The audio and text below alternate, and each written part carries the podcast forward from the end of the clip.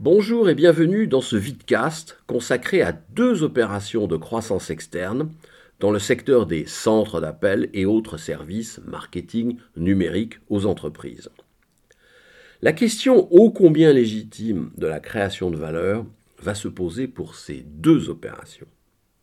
En fait, dans les douze derniers mois, deux acquisitions ont été annoncées, l'une par Concentrix sur WebHelp pour quatre virgule huit milliards de dollars, l'autre par Téléperformance sur Majorel pour trois milliards d'euros. Il s'agit du même secteur, services aux entreprises et pour l'essentiel des centres d'appel. Alors les opérateurs reçoivent et passent des appels, appels entrants et sortants, pour des clients existants en leur apportant des informations, un support commercial et pour des clients futurs ou au minimum potentiels. Même secteur, même ordre de grandeur, même réaction parfaitement négative des marchés de capitaux. Commençons par Concentrix qui achète WebHelp. L'opération est annoncée en mars deux mille vingt-trois. L'objectif, c'est de créer un leader global et diversifié dans l'expérience client. C'est un grand classique. La société est achetée pour un montant, valeur d'entreprise, de quatre virgule huit milliards de dollars. Le montant sera payé en cash, en actions et en dette vendeur, note payable to sellers, comme on dit. La société WebHelp doit générer en deux mille vingt-trois, année pleine, environ cinq cents millions de dollars d'adjusted EBITDA. Alors, ce n'est pas tout à fait l'EBITDA, c'est l'EBITDA ajusté de tout ce qui est stock-based compensation, amortissement de diverses immobilisations incorporelles. Lorsque l'on regarde la valeur de transaction, la valeur d'entreprise pour pratiquement cinq milliards de dollars avec un adjusted EBITDA de cinq cents millions de dollars, on s'aperçoit que la valeur d'entreprise représente dix années d'EBITDA. Ce n'est pas considérable, mais c'est quand même un peu dans la marge haute d'intervalle pour ce genre de deal. De manière intéressante, en deux mille quinze, WebHelp avait déjà fait l'objet d'une transaction pour à peu près un milliard d'euros. À l'époque, le chiffre d'affaires généré par WebHelp était tout à fait inférieur, de l'ordre de sept cent vingt-cinq millions d'euros, mais le prix d'acquisition représentait un multiple d'EBITDA de dix. C'est-à-dire que la société avait été payée un milliard d'euros pour cent millions d'euros d'EBITDA ajustés. Donc finalement, on est à peu près dans la même logique historique au niveau des multiples. Nous avons donc vu que le prix était raisonnable, peut-être un peu tendu, mais en tout cas dans des limites tout à fait acceptables. Au niveau du financement, il est intéressant de constater que les quatre virgule huit milliards de dollars vont venir d'abord d'une émission d'actions.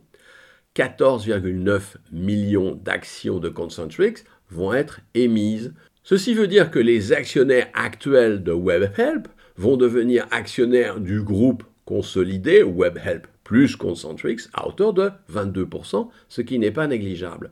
quatorze virgule neuf millions d'actions multiplié par le cours de bourse de Concentrix à l'époque, c'est-à-dire cent vingt et un dollars, ça représente un virgule huit milliard de dollars sur les quatre virgule huit. Alors les actionnaires doivent être ravis parce que le cours n'est plus à cent vingt et un dollars mais à quatre-vingt-dix-sept dollars aujourd'hui. Ensuite, il va y avoir un paiement upfront immédiat de cash, cinq cents millions d'euros, c'est-à-dire un peu plus de cinq cents millions de dollars. Et puis il va y avoir une dette vendeur, c'est-à-dire qu'en fait la société va accepter de se faire payer les sept cents millions d'euros supplémentaires en cash différé, c'est-à-dire une dette qui va représenter un taux d'intérêt de deux pour cent payé in fine. Alors tout ceci, ça fait un virgule huit milliard pour les capitaux propres et ça fait un virgule trois milliard de dollars, c'est-à-dire un virgule deux milliard d'euros. Et au total, on est à trois virgule un milliard de financement. Mais le montant, c'est quatre virgule huit milliards. Alors le décalage, c'est quoi? C'est tout simplement un virgule sept milliard de dettes de WebHelp qui vont être reprises par Concentrix, le total faisant la valeur d'entreprise.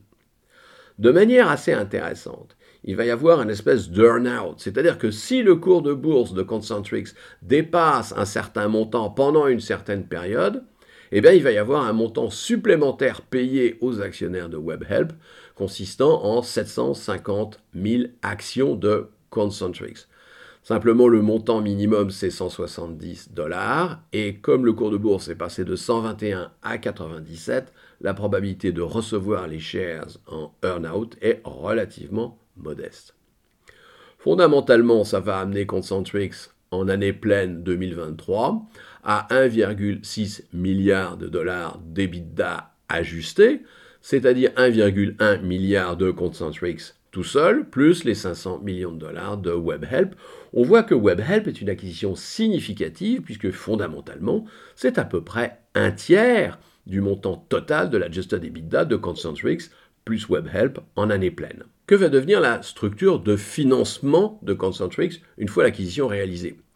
On s'aperçoit quand même que sur les quatre virgule huit milliards de valeur d'entreprise, il y a un virgule huit en capitaux propres et trois milliards en dette.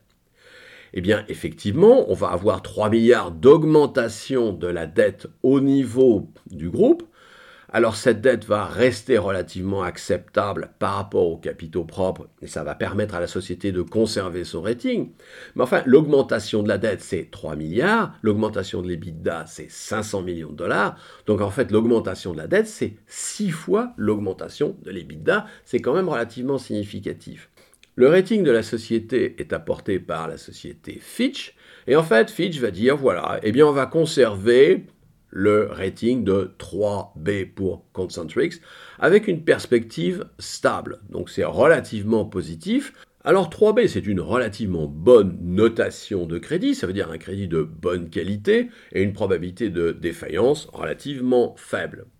Simplement, on n'est pas très très loin du double B plus, qui commence à devenir très problématique. Quelques commentaires généraux. Le prix est peut-être un peu tendu, mais il est quand même relativement, entre guillemets, raisonnable.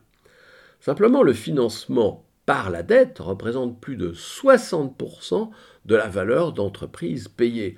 Ceci va alourdir très significativement la structure financière de la société, qui est plutôt endettée. Bon, elle a quand même conservé sa note trois B, mais elle est à deux niveaux de ce que l'on appelle le speculative grade, c'est-à-dire la dette à haut risque. Le marché n'a pas du tout apprécié ce deal. Et quand on regarde l'évolution du cours de bourse de Concentrix qui est coté sur le Nasdaq, on s'aperçoit dans les deux dernières années que dans un premier temps, le cours de bourse de Concentrix suit plus ou moins le Nasdaq. Et puis il va y avoir un décrochage au moment de l'annonce. Et entre le moment de l'annonce et aujourd'hui, le Nasdaq a pris vingt pour cent alors que Concentrix a perdu vingt-cinq pour cent. Donc réaction négative.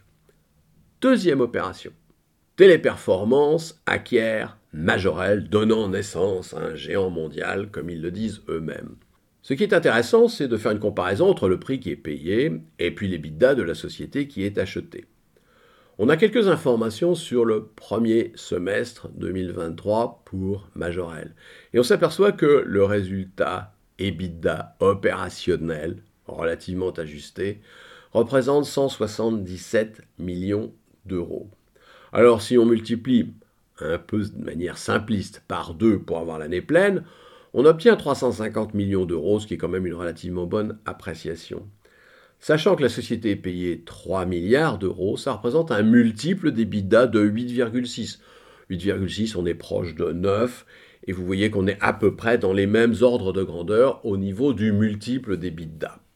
Le capital de Majorel est constitué de cent millions d'actions qui vont être proposées au prix de trente euros par action, ce qui fait trois milliards.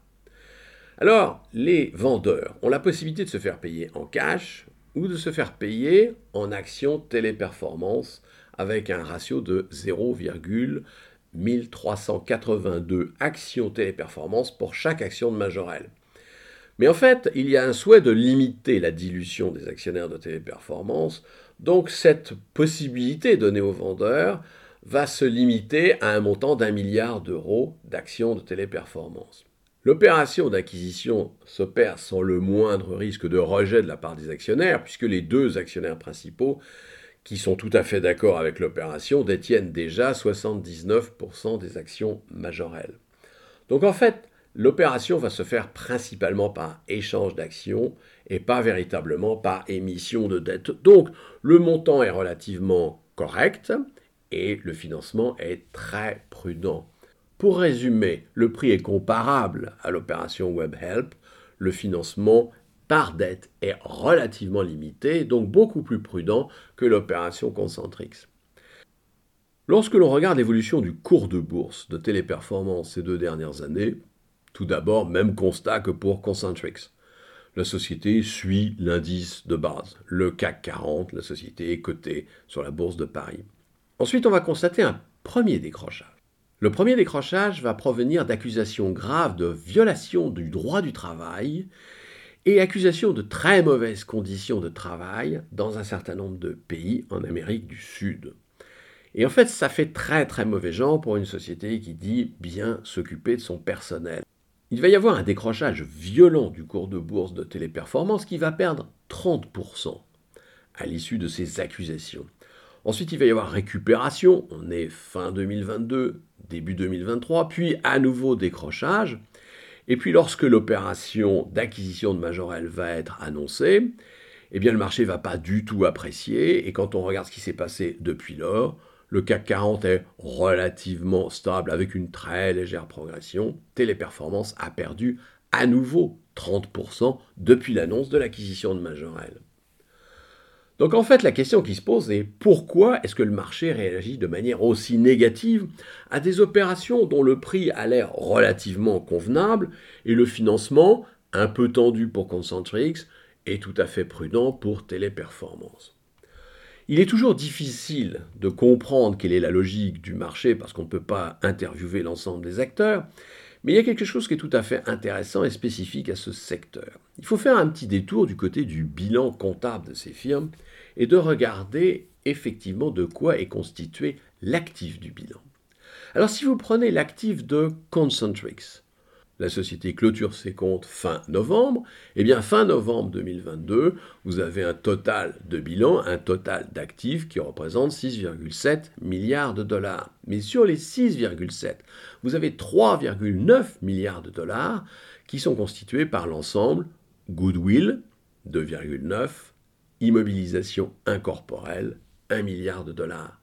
Donc c'est cinquante-huit pour cent du total de bilan.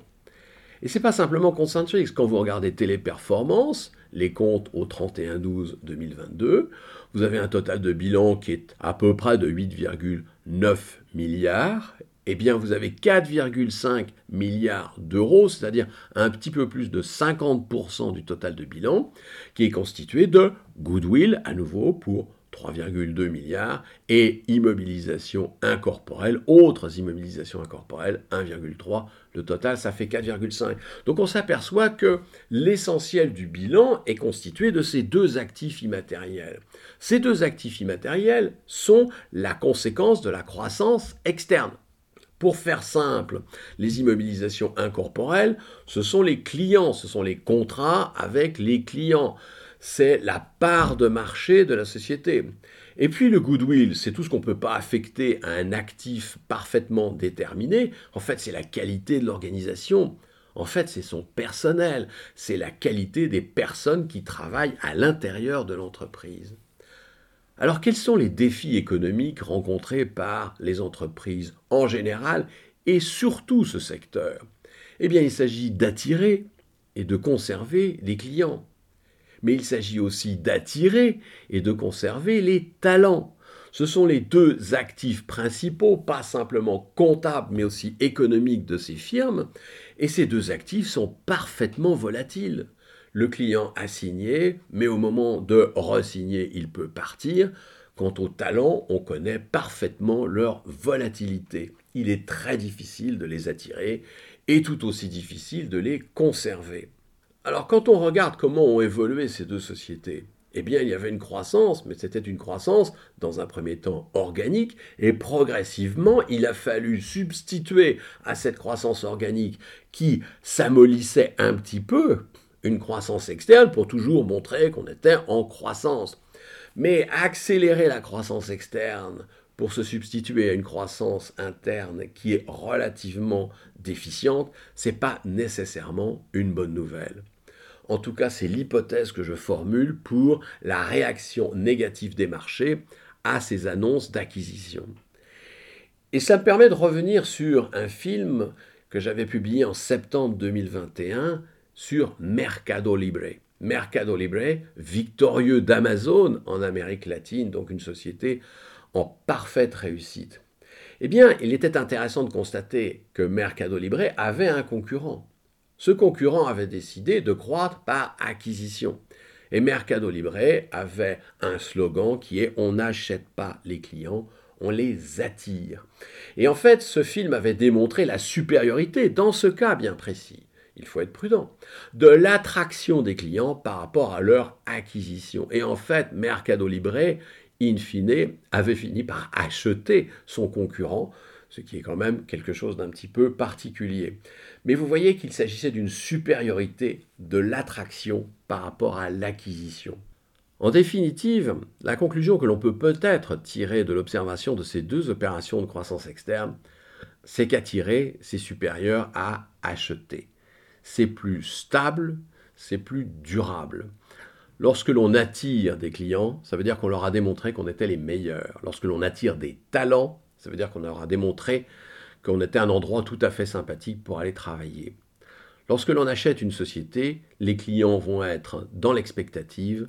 Quant aux managers, quant aux employés, quant aux opérateurs, ils vont se demander à quoi ressemble le nouveau manager.